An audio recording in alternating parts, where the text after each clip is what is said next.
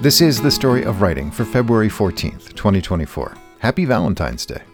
On this day in 1990, the Voyager 1 spacecraft took a picture of Earth that is now known as the Pale Blue Dot. Voyager was more than 3.5 billion miles from home, so the picture is mostly the dark void of space. There are a few shafts of light, though, within the frame, and in one of these bits of light is a pale blue dot. Astronomer and author Carl Sagan wrote this about that blue dot. "That's here. That's home. That's us. On it, everyone you love, everyone you know, everyone you ever heard of, every human being who ever was, lived out their lives.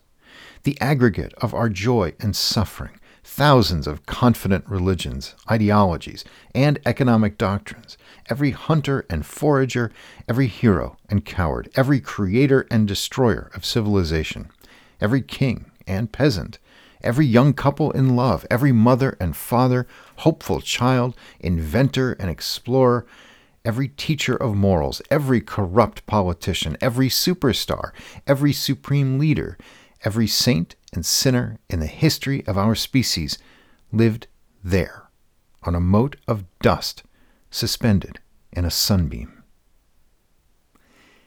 It is the birthday in 1819 of American journalist, politician, and inventor Christopher Latham Sholes. You may not immediately recognize his name, but his invention, or what his invention has evolved into, gets a lot of use every day. Sholes patented the typewriter, and he designed the configuration of typewriter keys that we now call QWERTY. And it is the birthday of the journalist who wrote, "The White House had decided that the conduct of the press, not the conduct of the president's men, was the issue." American writer Carl Bernstein was born on this day in 1944. He is best known as one half of the team, with Bob Woodward, that broke the story of President Richard M. Nixon's involvement in the Watergate break-in. The Watergate was a massive building in Washington, D.C. that housed offices and a hotel. The Democratic National Committee had an office there, and 5 men broke in to steal information about the Democratic Party's plans for the 1972 presidential election.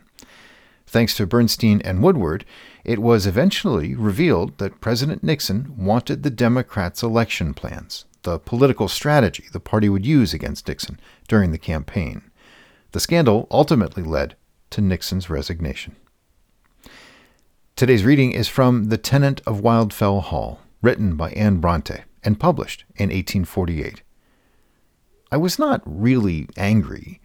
I felt for him all the time and longed to be reconciled, but I determined he should make the first advances, or at least show some signs of a humble and contrite spirit first, for if I began, it would only minister to his self-conceit, increase his arrogance, and quite destroy the lesson I wanted to give him."